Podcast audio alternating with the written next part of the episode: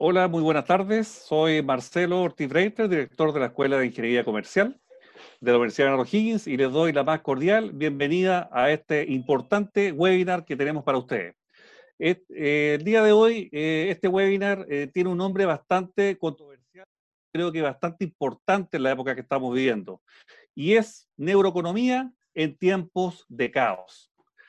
Un tema importante, un tema trascendente y un tema que va a ser muy importante en el futuro. Por lo tanto, los invito a poner harta atención a nuestro experto que nos va a dar una disertación sumamente clara de qué es lo que está pasando el día de hoy con eso. Aprovecho de saludar como en nombre de la escuela y por supuesto de nuestra universidad a todas las autoridades que nos están acompañando, como también a aquellas, a todos y todas que también nos acompañan, y principalmente también a nuestras autoridades del ámbito internacional, de otras universidades que el día de hoy han tenido la gentileza de estar con nosotros. Bueno, neuroeconomía es un campo interdisciplinario, es decir, es un campo que se estudia bastante. Y lo principal que tiene este campo es que busca, ¿cierto?, y explica la toma de decisiones, cómo las personas son capaces de procesar múltiples alternativas dentro de su vida y elige la más que acomode a un momento o a una situación en especial. Y el caos, ¿cierto?, es el total desorden y confusión. Por lo tanto, estas dos palabras unidas, ¿cierto?, neuroeconomía y caos, tendrán algo de compatibilidad difícil, de mi punto de vista. Lo veremos a través de nuestro experto. Bueno, el tema interesante de hoy es también un tema muy importante de abordar porque nos va a aclarar en tiempos relevantes, ¿cierto?, la importancia que tiene el tema económico en lo que está pasando. Por ello, el día de hoy, tal como les mencioné, tenemos un especialista que nos va a aclarar y nos va a dar esa importante mirada principalmente orientado a lo que hoy nos envuelve como país y, por supuesto, a nivel global. Pero bien, no los quiero molestar más con mis palabras, simplemente dejarlos en este momento con nuestro moderador, que va a ser el profesor Pablo Venegas, que es profesor de nuestra Escuela de Ingeniería Comercial, y muchas gracias por su asistencia. Pablo, por favor. Gracias, director. Mi nombre es Pablo Venegas Román, académico de la Escuela de Ingeniería Comercial, y en esta ocasión les presentaremos una mirada económica de la neurociencia. Para esto hemos invitado al profesor Carlos Pereira Albornoz, ingeniero comercial y experto en neuroeconomía. Antes de presentar al speaker, quisiera pedirles llenar una encuesta de satisfacción, puede ser durante la actividad, que estará disponible en el chat a partir de este minuto, y de manera que podemos nosotros optimizar en el futuro nuestras ponencias. El profesor Pereira es licenciado en Ciencias Económicas e ingeniero comercial por la Universidad de Chile, doctor en Ciencias Económicas y Empresariales por la Universidad Autónoma de Madrid, doctor en Economía Aplicada por la Universidad Autónoma de Madrid, doctor en Informática por la Universidad Politécnica de Madrid y postítulo en Neurobiología por la Universidad de Chile. En cuanto a su experiencia en la academia, ha sido decano de la Facultad de Administración y de Negocios de la Universidad Iberoamericana de Ciencias y Tecnología, consultor en materia de acreditación de instituciones de educación superior del Ministerio de Educación, vicepresidente del Convenio Campus Sustentable de las Universidades Chilenas, vicepresidente y presidente de la Corporación de Universidades Privadas de Chile, miembro de la Junta Directiva, decano de la Facultad de Ingeniería y Administración y rector de la Universidad SEC. En materia profesional, se desempeñó como subgerente de la Corporación de Fomento de la Producción, gerente tesorero general, gerente de la División Gestión y Desarrollo y gerente general del Banco Central de Chile. Y hoy es consultor del Banco de Chile, del Banco Santander y del Banco del Estado de Chile. Dejo con ustedes al profesor Carlos Pereira. Muy bien, muy buenas tardes a todos, un cordial saludo en esta tarde tranquila con confinamiento para hablar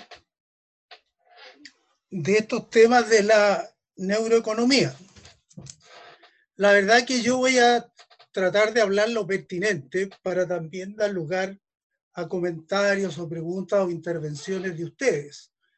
Y voy a tratar de ir desde la neurociencia a la neuroeconomía para dar una mirada a lo que es el contexto de nuestras crisis, nuestros caos actuales, pasando por la macroeconomía, las políticas monetarias, fiscales, cambiarias, dar una mirada también desde la óptica de la macro y un diagnóstico de la neuroeconomía para luego plantear algunos comentarios, algunas visiones y algunas propuestas. Bien, cuando entramos a la neurociencia, lo que hacemos es mirar la estructura, la química, la farmacología, la fisiología y la patología del sistema nervioso principalmente, y cómo sus diferentes elementos interactúan y dan origen a la conducta, a la conciencia superior, a la interacción en colectivos sociales. La neurobiología del cerebro, en verdad, abarca muchos niveles, desde el nivel molecular hasta el conductual y cognitivo, pasando por los niveles celulares de neuronas individuales, los ensambles y las redes pequeñas de neuronas como las columnas corticales y los ensambles grandes como los propios de la percepción visual, incluyendo sistemas tan complejos como la corteza cerebral o el cerebelo y el córtex, que es el nivel más alto del sistema nervioso. La neurociencia entonces se preocupa del sistema nervioso en áreas amplias, en áreas aplicadas, en áreas de la interacción del ser vivo con un medio ambiente. Incluye las percepciones de los sentidos, los movimientos del cuerpo y la regulación funcional interna del ser vivo, en un ciclo clásico de sinapsis neuronal, que son estas ingenierías que se contactan con miles de millones sin que hagan contacto físico y que a través de neurotransmisores nos permiten vivir en un potencial de acción y de actuar. Desde la óptica de la neuroeconomía propiamente tal, ya aparecen un conjunto de disciplinas que se centran fundamentalmente en la elección personal, en la formulación de decisiones y cómo se expresan utilizando neuronas y sistemas neurales. La neuroeconomía analiza los procesos de la conciencia superior, aquellos que se ubican en los lóbulos prefrontales y frontales y fundamentalmente en el córtex preventral, y que interactúan cuando reflexionamos, cuando evaluamos opciones y adoptamos decisiones. Naturalmente, se preocupa de los estados neuropsicológicos de los agentes económicos en sus interacciones y en contextos y situaciones económicas. Sus avances confirman que ciertas emociones son importantes factores que participan y condicionan muchas de las acciones y decisiones económicas y los efectos que se dan en las personas. El cerebro es el órgano central del ser vivo hombre-mujer. Pesa 1.500 gramos, es aproximadamente el 2% del peso corporal, es fundamentalmente agua, 78%, 10% de grasa, 8% de proteínas. Tiene 100.000 millones de neuronas. Curiosamente, el equivalente a las estrellas en la Vía Láctea, con la diferencia que las neuronas, cuando se interconectan, esa cifra de 100.000 millones la elevan a 10 elevado a 12.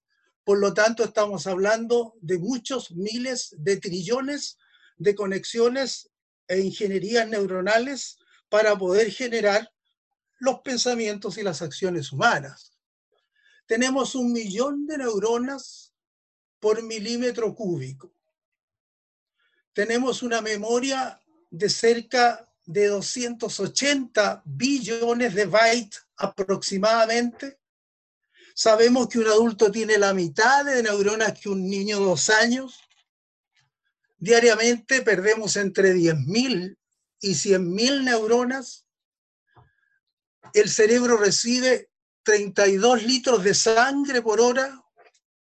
De la sangre extrae oxígeno y glucosa y necesita 8 a 12 vasos de agua al día para mantener su balance electrolítico. Consume el 20% de la glucosa y el oxígeno disponibles en la sangre, que recibe a través de un sistema circulatorio especializado. Desde el punto de vista de la neurofisiología clínica, lo podemos mirar con estudios imagenológicos o con señales electromagnéticas. Básicamente, tenemos un conjunto amplio de componentes en esta masa que aparece, cada uno de los cuales identifica un conjunto enorme de áreas, subáreas, estados y componentes que generan una tremenda activación humana y viviente. Desde el punto de vista de la neuroeconomía y de las decisiones, las zonas del cerebro de la racionalidad no pueden funcionar aisladas. Están integradas con la zona de regulación biológica emocional.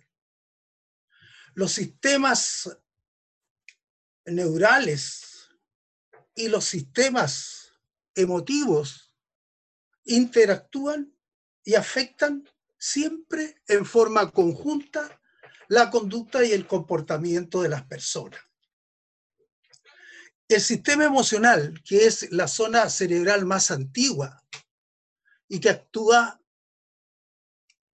sobre los procesos de la conciencia superior y determina el rumbo de las decisiones, es tremendamente relevante, como vamos a ir mirando paulatinamente. Entonces, las neurociencias han demostrado que la toma de decisiones no es siempre un proceso racional. En muchos casos, dada la emotividad, se actúa con irracionalidad.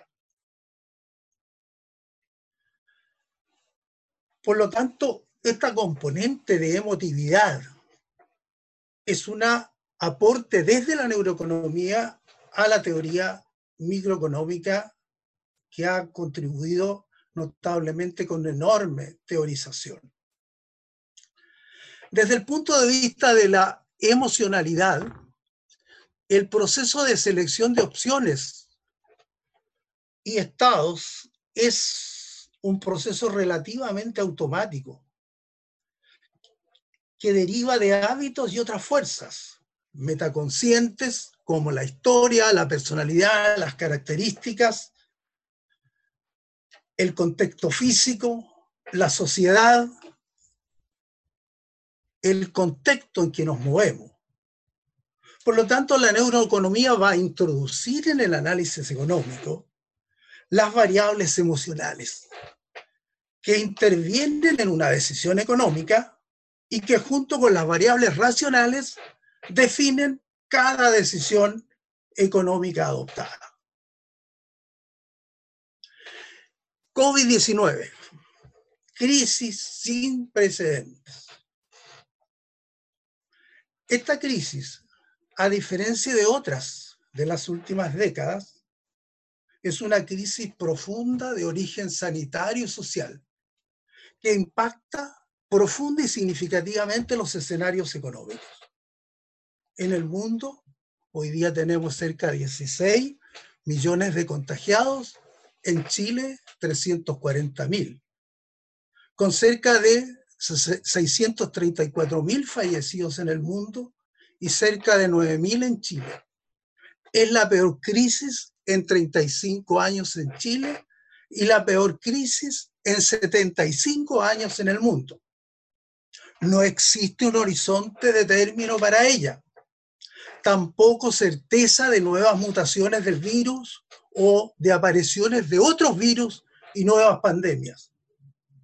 La crisis indudablemente hará cambiar el mundo, hará cambiar a las personas, a las empresas, a las economías y a los países. Hoy, sin embargo, se observa un decrecimiento de los nuevos contagios. Son los casos nuevos confirmados de acuerdo al último informe epidemiológico del Ministerio de Salud. El 36º informe. Notamos una curvatura que ya no tiene la pendiente exponencial de algunos momentos y una tendencia a la morigeración respecto de su pendiente. Pero es una crisis profunda. En Chile, el espacio de política generado durante las décadas de responsabilidad en el manejo económico y financiero han permitido que las autoridades hoy actúen coordinadamente, algunas naturalmente también con algún retardo. El gobierno ha adoptado medidas de apoyo a personas y empresas, el ingreso familiar de emergencia en sus distintas versiones, crédito a las pymes, retiro del 10% del fondo en AFP, bonos, otros, de protección a las personas y a las empresas. El Banco Central ha implementado impulsos monetarios mediante medidas no convencionales de apoyo a la liquidez y al crédito y ha adoptado también una política de compra de activos en el mercado secundario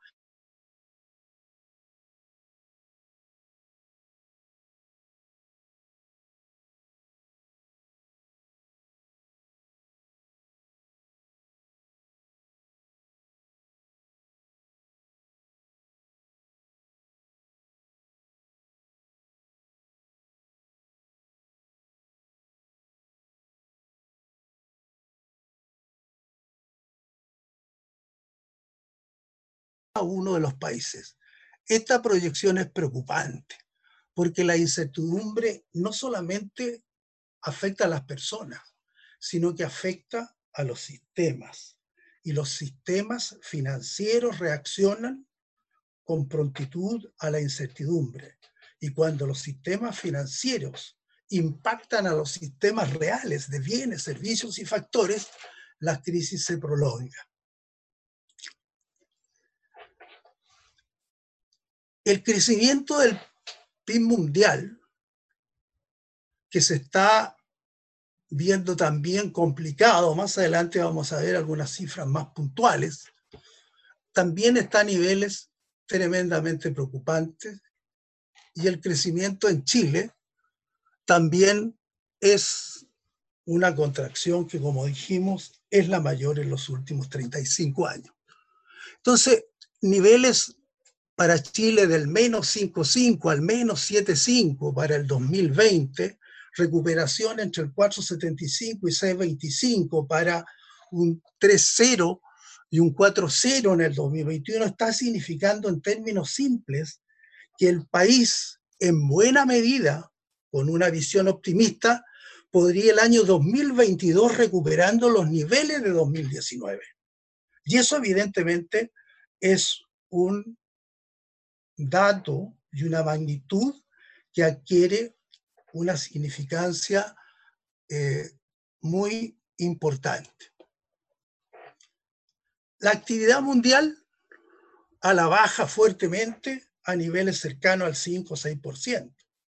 En Chile en octubre una gran bajada, una recuperación enero, febrero, principio de marzo para caer fuertemente ya a partir de fines de marzo, abril. El último IMASEC plantea un 14, menos 14.5, es probable que en el trimestre actual lleguemos a niveles de menos 18, recordando que el IMASEC es un proyector del PIB en aproximadamente un 95%, la situación es también de suyo preocupante. Ahí están las proyecciones del Fondo Monetario. Si ven la columna del 2020, que es la que aparece al centro, el fondo está planteando un decrecimiento del 3% de la economía mundial, un 6.1% en las economías avanzadas, un 1.0% en las economías emergentes y en desarrollo, y golpes muy fuertes para Alemania con un menos 7, Francia un menos 7.2, Italia un menos 9.1, España un menos 8. Con Japón menos 5.2, el Reino Unido menos 6.5, Canadá menos 6.2. Y para economías que eran expectantes como India y China, crecimientos cercanos al 1.2 y al 1.9, en circunstancias que hasta hace algún tiempo estábamos con cifras superiores al 6 y 7% en ambas economías. Naturalmente, hay un fenómeno preocupante. Entonces, en ese contexto, los gobiernos y los bancos centrales a nivel mundial han articulado respuestas que pueden ser inéditas para enfrentar este escenario, y se ha avanzado en cosas que hasta antes no eran convencionales, ni para los gobiernos ni para los bancos centrales. Digo los gobiernos como autoridades fiscales, digo los bancos centrales como autoridades monetarias. Aquí se señalan algunas medidas que ha adoptado el Ejecutivo, como los planes económicos de emergencia y sus propósitos, también los planes por la protección de ingresos de las familias y la reactivación económica y del empleo, básicamente los que han estado circulando en la opinión pública. Además de este esfuerzo fiscal, también por el lado monetario, el Banco Central ha implementado una serie de medidas para proveer más liquidez y cuidar la estabilidad financiera del país.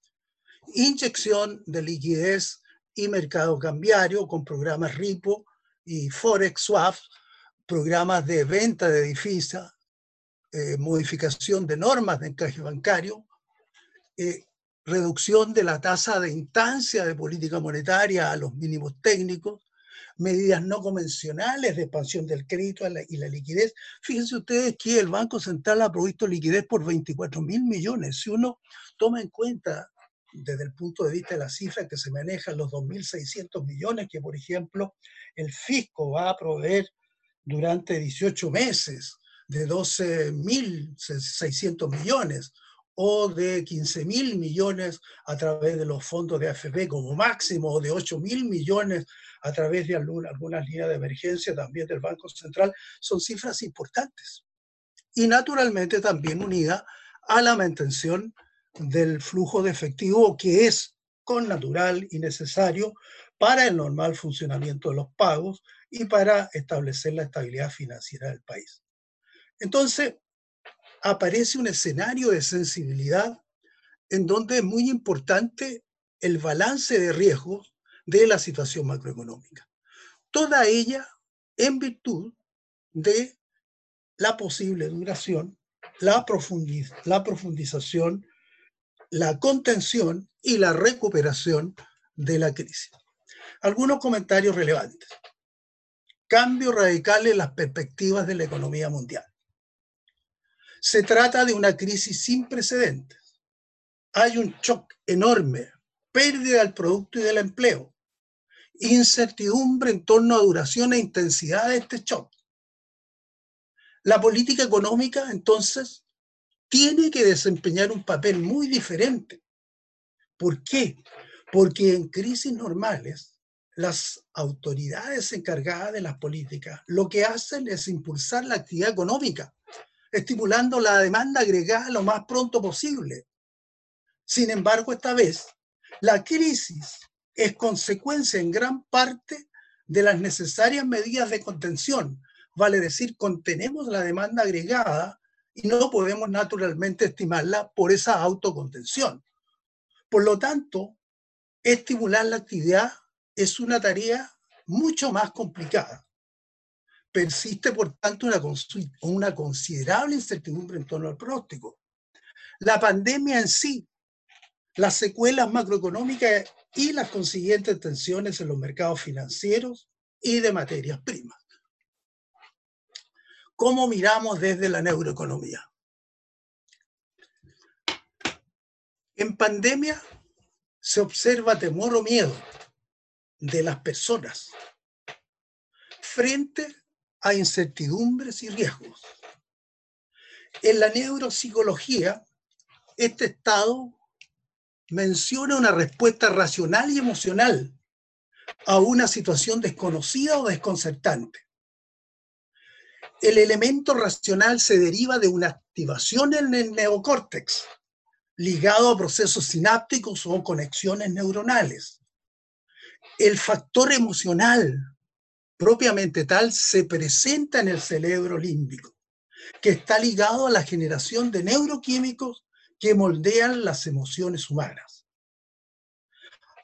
Aunque el miedo pareciera ser un ponderado racional controlable, el cerebro enfrenta algo que no puede responder, ligado a la segregación de neuroquímicos como la noradrenalina y la adrenalina. Estos químicos están encargados de la generación de la sensación de incertidumbre y de la aceleración corporal, del miedo como tal. El cerebro límbico, entonces, tiene una área neuronal clave que estimula las respuestas emocionales negativas como el miedo. Esa es la amígdala, que está ubicada en el centro del cerebro y básicamente se localiza en los lóbulos temporales de ambos hemisferios cerebrales. Sus conexiones se extienden por varias partes del neocórtex, como la región órbitofrontal, el córtex prefrontal ventromedial, el córtex anterior singular y el córtex de la ínsula, y otros núcleos subcorticales adyacentes como el tálamo, los ganglios basales o el hipotálamo. Tenemos una concentración de emotividad en un área significativa del sistema límbico. La identificación de la fuerza de las emociones negativas como el miedo conduce desde la neuroeconomía a la hipótesis del marcador somático, que es la integración del nexo entre el sistema límbico y el sistema del córtex frontal. Esta hipótesis sugiere un funcionamiento unificado de las estructuras neurológicas y de los mecanismos psicológicos, cognitivos, emocionales. Es decir, tenemos la neurología y la emotividad integradas en ligamen, lo que implica la necesidad de un flujo armonioso entre las cogniciones y las emociones, al tomar las decisiones que resultan en un comportamiento adaptativo, tanto en lo social como en lo económico. Estos avances y las teorías que se han derivado de ellas son relevantes para el vasto campo de la neuroeconomía. La situación COVID-19 que enfrentamos es un generador de temor que no solamente activa ambos elementos, el racional y el emocional, sino que también se relaciona con la incapacidad de predecir, al menos en el corto plazo, una salida racional a la emergencia pandémica. No pareciera existir de forma lógica y cuantitativa un horizonte temporal que permita determinar un cierre a la situación actual. Y por lo tanto, esto tendría una conexión a la corteza prefrontal y al lóbulo frontal, controladores del pensamiento superior y el comportamiento social, los que al no poder dar una respuesta interna referente al tiempo determinado de salida a la crisis, procede a rechazar esta información, dando mayor fuerza al temor neural y mayor peso a la generación de químicos asociados a la incertidumbre, activando incluso el cerebro reptiliano instintivo que controla el instinto de supervivencia. Entonces estamos afectando los tres cerebros más elementales, la corteza prefrontal, el sistema límbico y el cerebro instintivo reptiliano. En la conducta económica, una persona en un estado límbico, con niveles altos de neuroquímicos ligados al temor, procede a intentar proyectar de manera neural posibles escenarios de abastecimiento y consumo de bienes y servicios, originándose las demandas extremas de los bienes necesarios para sobrevivir la crisis. Sin embargo, estas no siempre serán satisfechas ni serán posibles. Respecto de una predicción,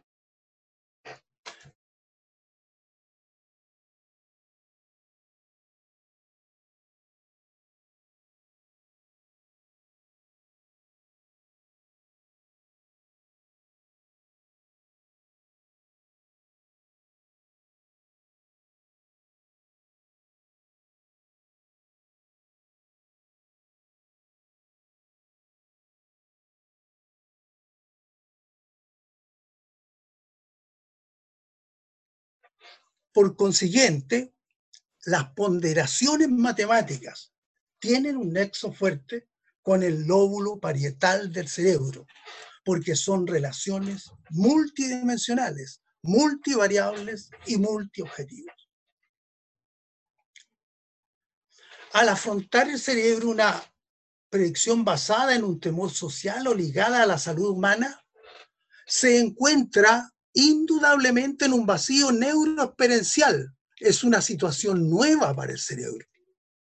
Y esta nueva situación no puede ser explicada en su totalidad por una formulación o algoritmo matemático. Por ende, no puede ser cuantificada ni proyectada con precisión. Entonces, las proyecciones que se realicen serán insuficientes para dar una respuesta neural satisfactoria al cerebro, particularmente a la corteza prefrontal, y por lo tanto generando una crisis neuroeconómica derivada de la incertidumbre dada por la generación de los neuroquímicos ligados al miedo. Los algoritmos neurales de proyección en personas parecen ser pronósticos simples y aproximaciones generadas de forma empírica e inductiva. Sin embargo, su generación puede ser extrapolada a mercados de repercusión global en donde la predicción sí es relevante.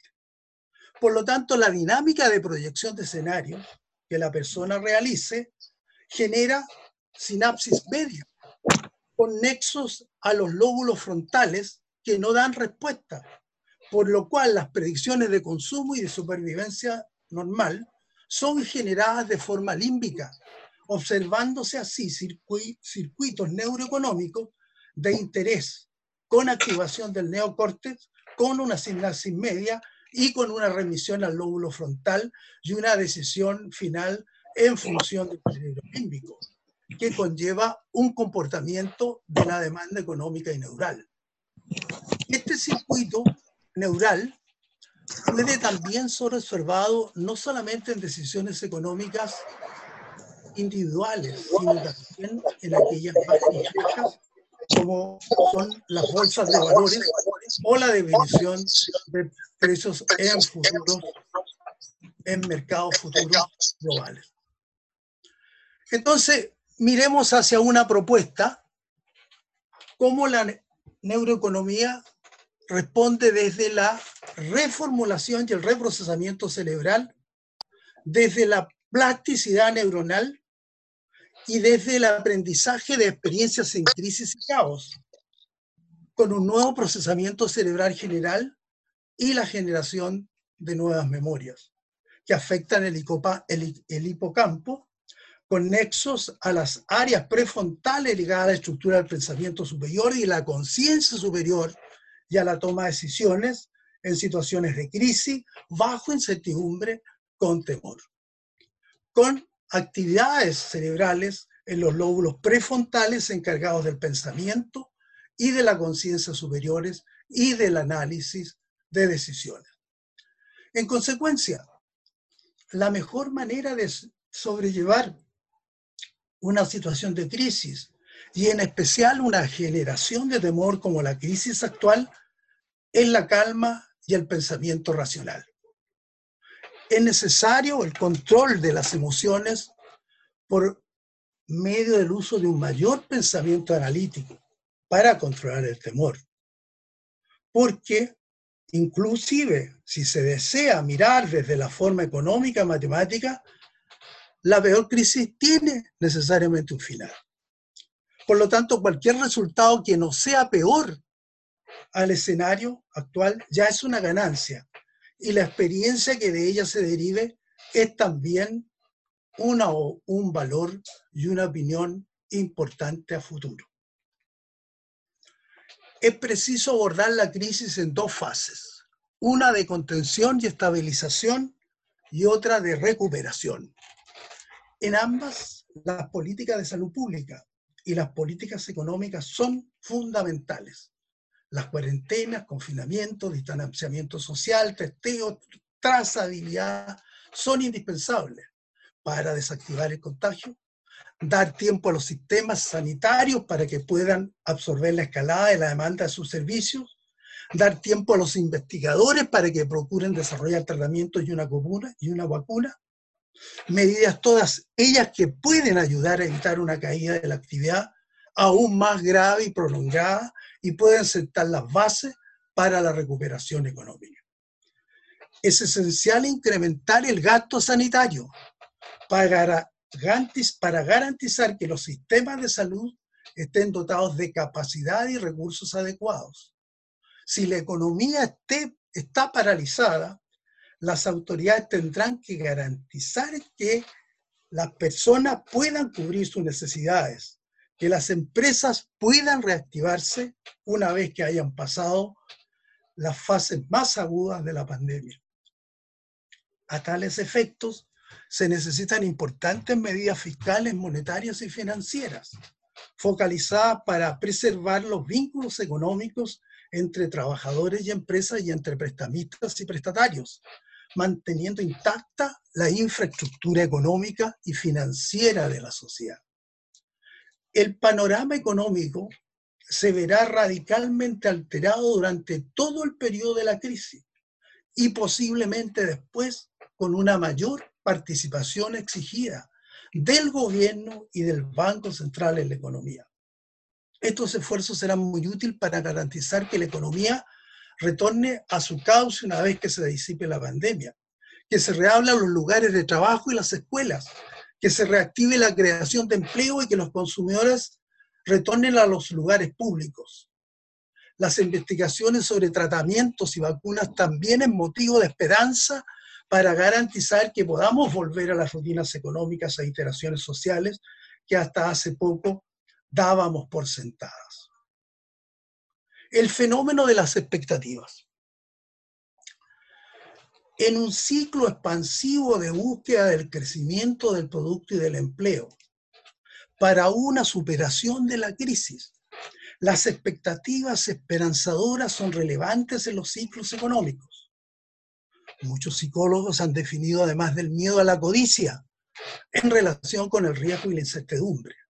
Algunas hormonas como la testosterona, relacionadas con la dominación social y el estatus, provocan comportamientos codiciosos y agresivos, subyacentes a la configuración de los mercados en desarrollo y a la superación de crisis.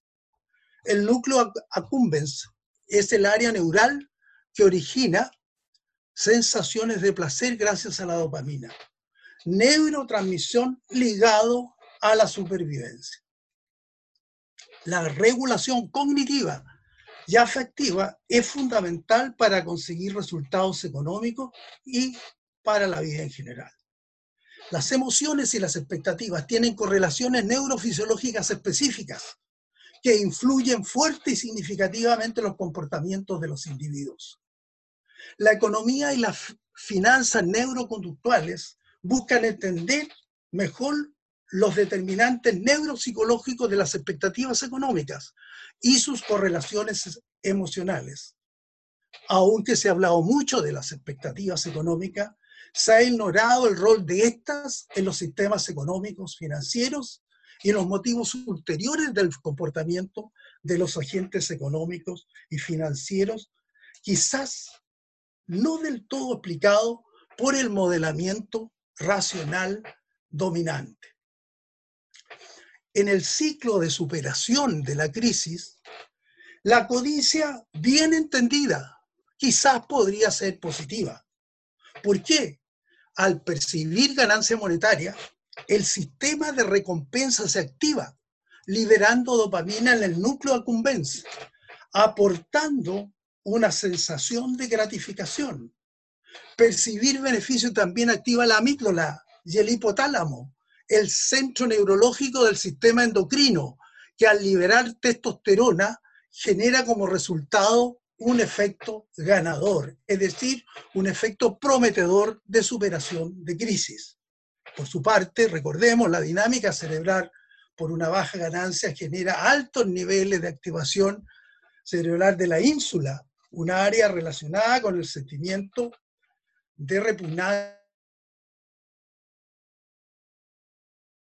y entrenar nuestro cerebro, así como controlar los mercados, puede tener un impacto directo en la prevención de escenarios económicos y financieros negativos.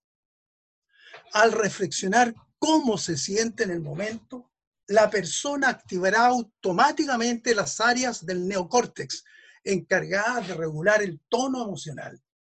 Por tanto, si dominamos emociones como el miedo y la codicia, seremos capaces de tomar decisiones informadas y también voluntarias y autónomas en la búsqueda de una superación de la crisis.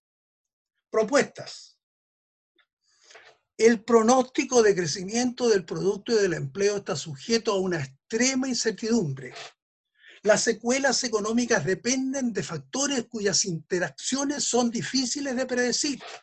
La trayectoria de la pandemia, la intensidad y eficacia de los esfuerzos de contención, el grado de las perturbaciones en la oferta, las repercusiones del endurecimiento drástico de las condiciones en los mercados financieros, variaciones de los patrones de gasto, cambios de comportamiento como una renuencia de las personas a visitar centros comerciales y utilizar transporte público, efectos en la confianza y volatilidad de los precios de las materias primas, y muchos otros factores. Las políticas económicas, entonces, tendrán que amortiguar el impacto que la disminución de la actividad tendrá en las personas, las empresas y el sistema financiero, reducir los efectos persistentes y más permanentes derivados de la inevitable y fuerte desaceleración, garantizar que la recuperación económica pueda empezar rápidamente una vez que se disipe la pandemia.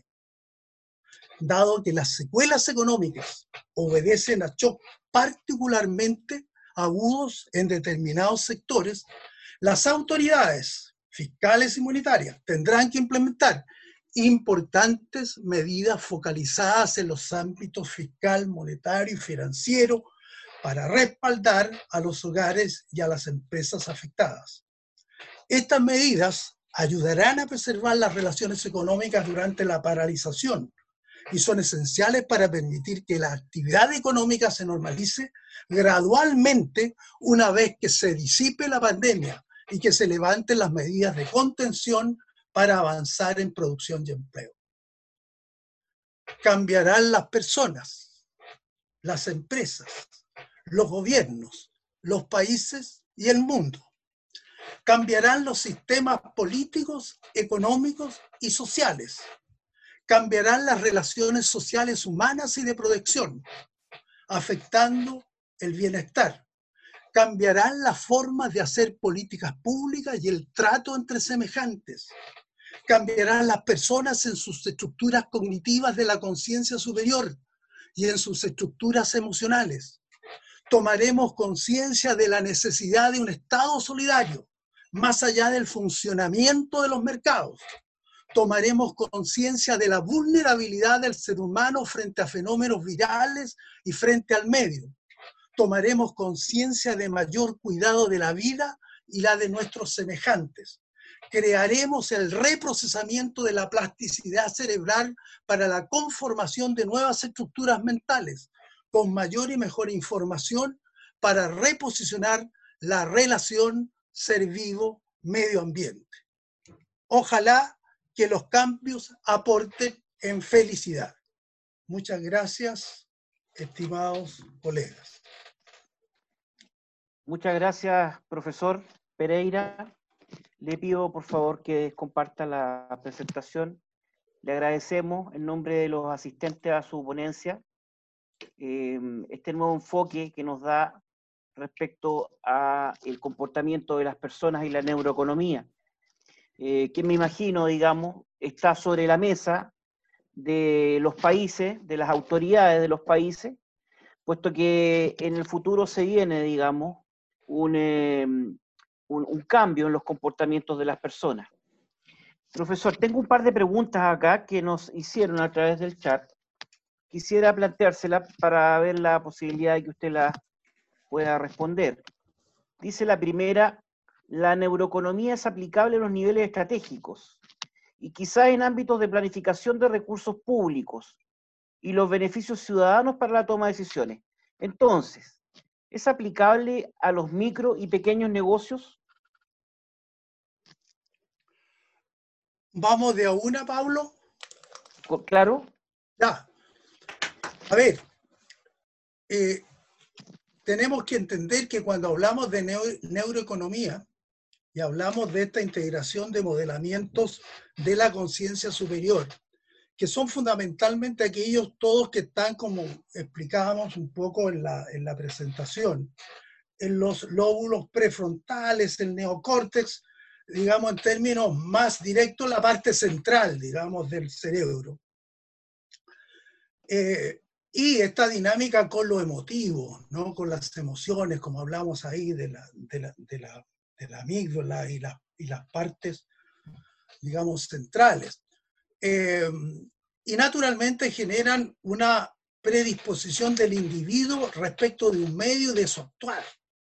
Y ese individuo no solamente actúa como tal, en la racionalidad o la optimalidad de las funciones inherentes a él como ser individual. Si es un consumidor, probablemente va a maximizar su bienestar tratando de tener más bienes y servicios. Pero también esa lógica es extrapolable absoluta y totalmente en todos los sistemas microeconómicos. Una microempresa naturalmente que requiere de optimalidad no solamente las funciones inherente cuando uno dice, bueno, mire, el equilibrio de la empresa podría ser cuando el ingreso marginal es igual al costo marginal. Y evidentemente, dependiendo del tipo de infraestructura que estemos, podemos nosotros movernos en un sentido, digamos, dinámico. Pero, ¿qué es lo que ocurre con las personas que están detrás? Fíjense ustedes que cuando nosotros miramos desde la teoría económica, micro, macro, estamos mirando modelamientos que representan tremendas abstracciones teóricas. Nosotros dibujamos una función de oferta y demanda con una pendiente decreciente la demanda, con una pendiente creciente la oferta, y determinamos un precio y una cantidad de equilibrio. Pero detrás de esa función de demanda o de oferta hay millones de posibilidades, es decir, infinitas combinaciones, precio-cantidad, con deseabilidades, con propósitos, con objetivos, con trayectorias de consumo que están detrás de los consumidores individuales. también millones de posibilidades detrás de los oferentes. Si lo trasladamos a un esquema de oferta y demanda agregada o ISLM, digamos IDP, con sector externo en la macro, lo que estamos mirando siempre son infinitas combinaciones y posibilidades. Y en esos fenómenos, evidentemente, que mirado desde la óptica de la neuroeconomía, los procesos complejos del análisis de las decisiones, que significan la evaluación y selección de alternativas, que significan la valoración y la opción de unas en desmedro de otras. Fíjense ustedes que en la economía hablamos de los costos de oportunidad, los costos alternativos, los costos económicos, como aquellas ventajas que se dejan de percibir cuando cada uno adopta una cosa, obtiene las ventajas y los costos asociados a esa adopción, pero debe agregar los beneficios perdidos por no haber obtenido esas otras opciones. Entonces, en todos esos campos empiezan a aparecer estos fenómenos que son propios de los cerebros humanos. Nosotros siempre hemos hablado de al menos tres, ¿no? El reptiliano, instintivo, el límbico emocional y la corteza, digamos, más racional y analítica. Pero podría estar ocurriendo un fenómeno que es muy interesante para la investigación neuroeconómica y también para la investigación neurobiológica respecto de los comportamientos del cerebro humano. Porque así como tenemos 100.000 millones de neuronas equivalentes a las estrellas de la Vía Láctea, y estas se relacionan por multiplicando ese número por 10 elevado a 12, podemos descubrir que las infinitas posibilidades que tenemos del conocimiento del cerebro para utilizar su potencialidad en la optimalidad de las funciones económicas, sea en las personas, sea en las empresas, sea en las autoridades públicas, sea en las autoridades monetarias, fiscales, cambiarias, en general nos da un marco infinito de posibilidades. Naturalmente, y respondiendo la pregunta, en la microeconomía de los negocios, en las decisiones del Ministerio de Hacienda, en para la parte fiscal, en las decisiones del Banco Central para la parte monetaria, la analítica y la metodología de la ingeniería neuronal no solamente se transmite a la inteligencia artificial a través de los distintos métodos, técnicas y modelos que con motores de inferencia y bases deductivas del conocimiento puedan generar una modelística instrumental electrónica, sino que también desde la óptica de la neurobiología del conocer y de la comunicación humana, nosotros podemos inyectar la ingeniería neuronal, la proyección de los transmisores, de los neurotransmisores, los potenciales de acción como modelamiento de replicación en los mercados y en los precios de las distintas decisiones económicas complejas. Gracias, profesor. Tengo otra pregunta más, profesor. Dado los estudios actuales en neuroeconomía aplicada a esta contingencia, ¿cuál sería su diagnóstico del comportamiento de los chilenos en los próximos 2 años? A ver, nosotros somos un país pobre. Se ha descubierto para algunos eso hace poco, para otros hace un tiempo. Somos un país tremendamente vulnerable. No somos tigres de ninguna parte. Nosotros, a muchos nos quitan la pega y nos transformamos en pobre al otro día. Tenemos una tremenda vulnerabilidad como país. Hemos demostrado tener grandes poblaciones en estados de extrema pobreza. Todos los programas que se están dando cuenta desde las cajas, pasando por el 10% de la AFP, por los créditos FOGAPE, FOGAIN, son montos que si nosotros lo miramos desde el punto de vista de los resultados, no son soluciones a ninguna cosa sistémica en Chile. Son paliativos temporales que solo sirven para un tiempo. si nosotros hablamos de 12.600 millones para que en 18 meses podamos distribuir en un país, si hablamos de 24.000 millones de dólares para una facilidad de liquidez y crédito de un banco central para generar el normal funcionamiento de los pagos. Y si estamos hablando en general de montos que parecieran ser muy significativos para el erario nacional y los traducimos en términos de las personas concretas, fíjense ustedes cuánto le puede durar una caja a una familia. ¿Cuánto le puede durar 1 millón de pesos a una familia si retira los fondos de la AFP? Si miramos y dimensionamos los programas sociales, no son solución a nada. Son pequeños ayudas valiosísimas cuando se está en la extrema supervivencia, pero el país es pobre. Y el país con eso no resuelve absolutamente nada en lo sustantivo. Entonces tenemos que entender que hay un esfuerzo de otra concepción en la sociedad. El individualismo que resuelve el problema de uno y se olvida de los demás no es solución para los tiempos que vienen.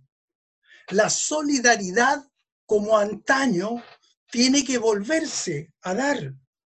La forma de manejar nuestras relaciones con los semejantes tiene una enorme importancia hoy día. Necesitamos de la solidaridad. No somos capaces de resolver absolutamente nada de por sí. Como Estado somos un Estado pequeño. Chile es un país sustantivamente pobre. Tiene un ingreso per cápita cercano a los $25.000 anuales. Como producto per cápita tremendamente engañoso, porque nadie de los que está probablemente escuchándonos o conversando hoy día está dentro de sus umbrales con cierta facilidad y la mayoría del país no está en ello.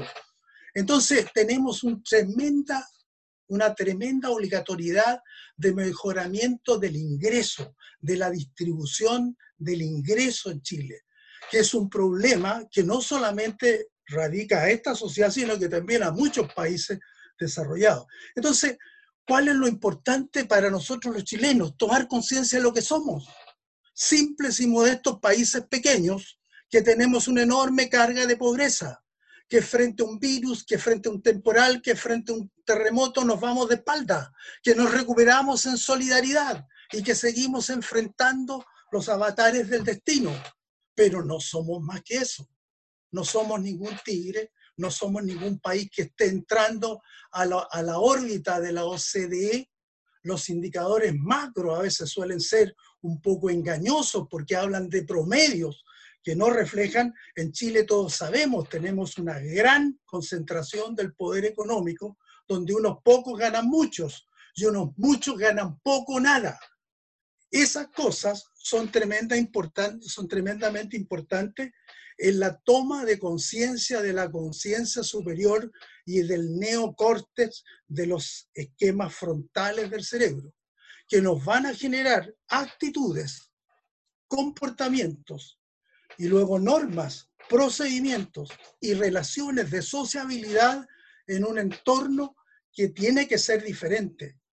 Yo creo que una gracia de esta crisis, si es que se puede llamar gracia, es volvernos a reencontrarnos con la esencia humana, con la naturaleza propia del ser vivo que actúa en un medio ambiente dinámico, que requiere de mucho esfuerzo, sacrificio y tesón para ponerse al diario vivir, que requiere del esfuerzo solidario para hacer alguna cosa y que como país tenemos un enorme desafío para poder enfrentar, digamos, con una nueva visión de solidaridad, de esfuerzo colectivo, de trabajo por los semejantes para poder avanzar en parte en el contexto de las naciones un poco más equilibradas en cuanto a la distribución de su ingreso. Profesor, vamos a tomar una última pregunta del chat y posteriormente vamos a ceder la palabra a quien quiera preguntar. Dice, ¿cómo se puede relacionar la neurociencia con la teoría de la motivación humana de Maslow? Bueno, a ver, la neurociencia, la neurobiología, la neuropsicología, la neuroeconomía, en general, los ambientes neurocientíficos, lo que tratan de ahondar es en el interior de lo que somos, en descubrirnos un poco más allá de lo que somos. En mi opinión, ¿no? Somos también bastante ignorantes de lo que somos por dentro, y más aún en el cerebro. Muchas teorías dicen que explicamos un 10, un 12, un 5% de nuestras capacidades. Hay distintos enfoques, hay mucho por delante y mucho por proponer, ¿no? Y básicamente hay un aporte que es, yo diría, evolutivo, que es creciente, que es muy aportativo y que nos permite abrir fronteras más allá de muchos límites científicos y tecnológicos. Si tuviéramos que relacionar con las teorías motivacionales y las estructuras de deseabilidades o de necesidades de Maslow, lo que hacemos de alguna manera es que nosotros pudiéramos apuntar prontamente a aquellos niveles en que la socialidad, en que la valoración de los espíritus de convivencia, de comunidad, de socialidad, fueran los que realmente son los predominantes en la sociedad. Porque en los niveles básicos de la estructura de Maslow hay coincidencia, digamos, en las teorías para que en lo fundamental desde la economía podamos resolver con modelamientos, métodos, técnicas, modelos, afrontamientos de esas temáticas en las distintas formas de organización social y económica, los distintos modelos.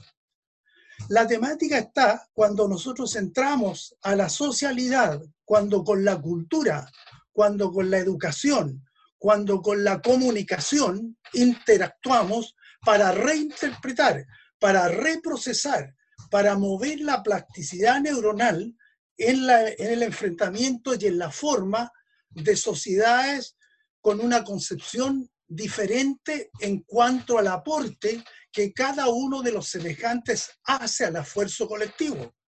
Y eso tiene una tremenda relación con la conciencia superior del neocórtex y tiene una tremenda relación con las teorías neoclásicas, con las teorías clásicas, con las teorías monetaristas, con las teorías del trabajo diverso para la distribución del ingreso.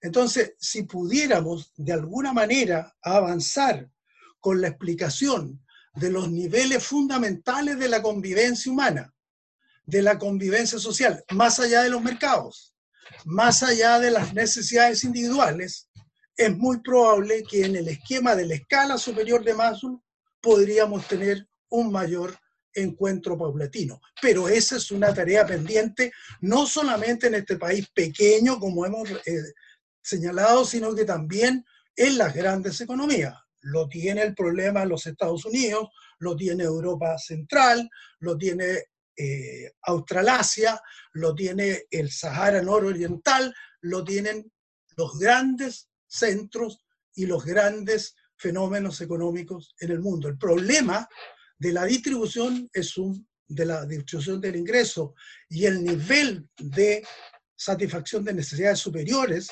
no está resuelto, yo diría, en casi ningún país plenamente. Muchos países tienen pobres. Y mientras existan pobres, el problema no está resuelto. Gracias, profesor. Mire, a los asistentes, por favor, si es posible, pudieran dejar en el chat su nombre, su institución y un correo electrónico donde podamos hacerle llegar más información sobre el tema en cuestión. Paso a dar la palabra a los invitados. Tienen la posibilidad de poder habilitar su micrófono y poder hacer las preguntas directamente al profesor Pereira. Cedo la palabra. ¿Alguien tiene alguna consulta?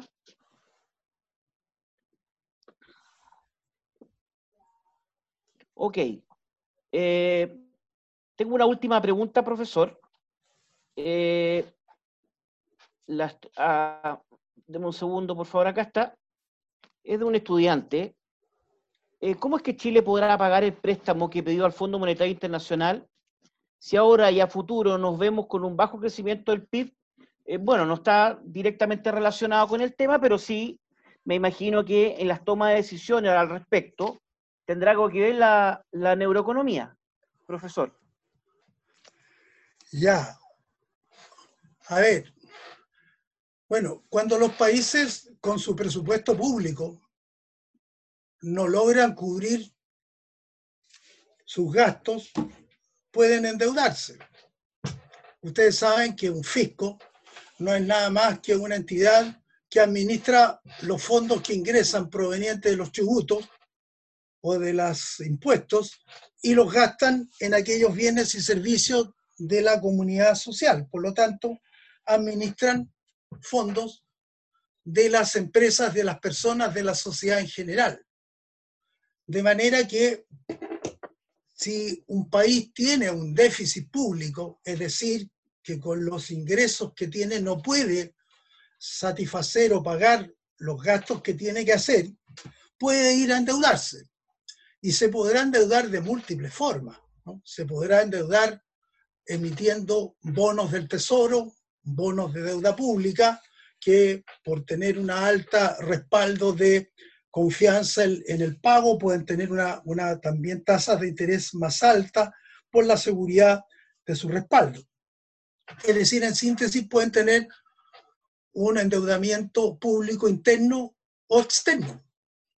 Cuando se endeudan con el exterior, bueno, es más complejo porque si se habla del Fondo Monetario o si se habla del Banco Mundial, bueno, son préstamos que siempre están sujetos a condiciones, ¿no? Digamos en términos muy simples, esas instituciones funcionan con el aporte de todos los países.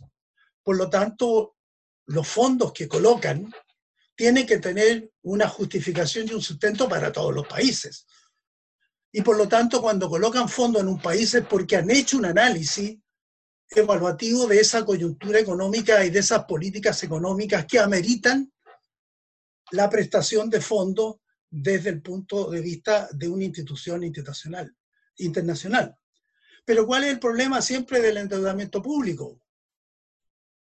Que esa economía tiene que ser lo suficientemente productiva para generar niveles de producto, ingreso y gasto de esa economía y de renta subsecuente lo suficientemente amplios para poder pagar las deudas y poder generar las posibilidades de crecimiento interno.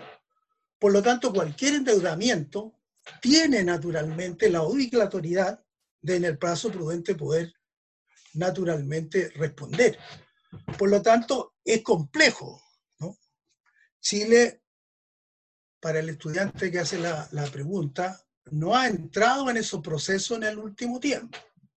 Si pudiera entrar y entrare, tiene una serie de precondiciones favorables. Chile tiene un déficit público como porcentaje del producto bajo. Es uno de los más bajos si se le compara con otras economías, llamemos similares. Siempre en estas comparaciones internacionales hay que tener mucho cuidado, porque hay algunas similares que están entre un 50, 60, 70%. Por lo tanto, Chile podría hoy día endeudarse perfectamente bien. Tiene una solidez financiera. Y por lo tanto es un mecanismo que no obstante no esté siendo utilizado, está latente para que efectivamente pudiera efectuarse un endeudamiento externo vía emisión de bonos o vía préstamos de instituciones internacionales o de Estado a Estado. Eso naturalmente, de darse, genera la obligatoriedad de activar la economía en la producción y en el empleo. ¿Y qué le ocurre a la economía chilena? Que tiene holguras productivas, que tiene holguras inflacionarias y que puede reactivar la economía porque probablemente el nivel de ingreso hoy día está por debajo del equilibrio de la oferta y de la demanda agregada dada una tasa natural de desempleo. Y por lo tanto podemos aplicar medidas expansivas de baja de tasa de interés que hoy día está en su mínimo histórico. Podemos aumentar políticas de gasto expansivo y podemos aplicar políticas devaluativas cambiarias, todas medidas expansivas. Y eventualmente, por eso ahí hay también una valoración respecto de la crisis social y sanitaria, ¿no?, de endeudamiento perfectamente con instituciones internacionales porque hay espacio para ello. Lo que suele ocurrir es que normalmente la gente que conduce la política fiscal de un país, como administra el presupuesto público, tiende a pensar en un equilibrio de un mediano y largo plazo. Por lo tanto, la restricción de los gastos es consustancial a la administración presupuestaria. De manera que no es fácil abrirse a eventuales endeudamientos. Chile podría tener espacios para ese endeudamiento público, en mi opinión, y muy particularmente en mi opinión, sin grandes dificultades en el corto y mediano plazo. Muchas gracias, profesor. En beneficio del tiempo, vamos a dar por terminada esta actividad. Quisiera, en nombre de los asistentes, profesor, darle las gracias por su amplio y profundo análisis respecto a la neuroeconomía. Esperamos tenerlo pronto en una nueva ponencia asociada con la materia que nos apasiona, la economía.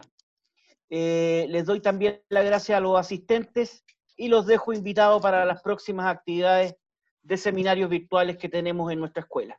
Muchas gracias y buenas noches.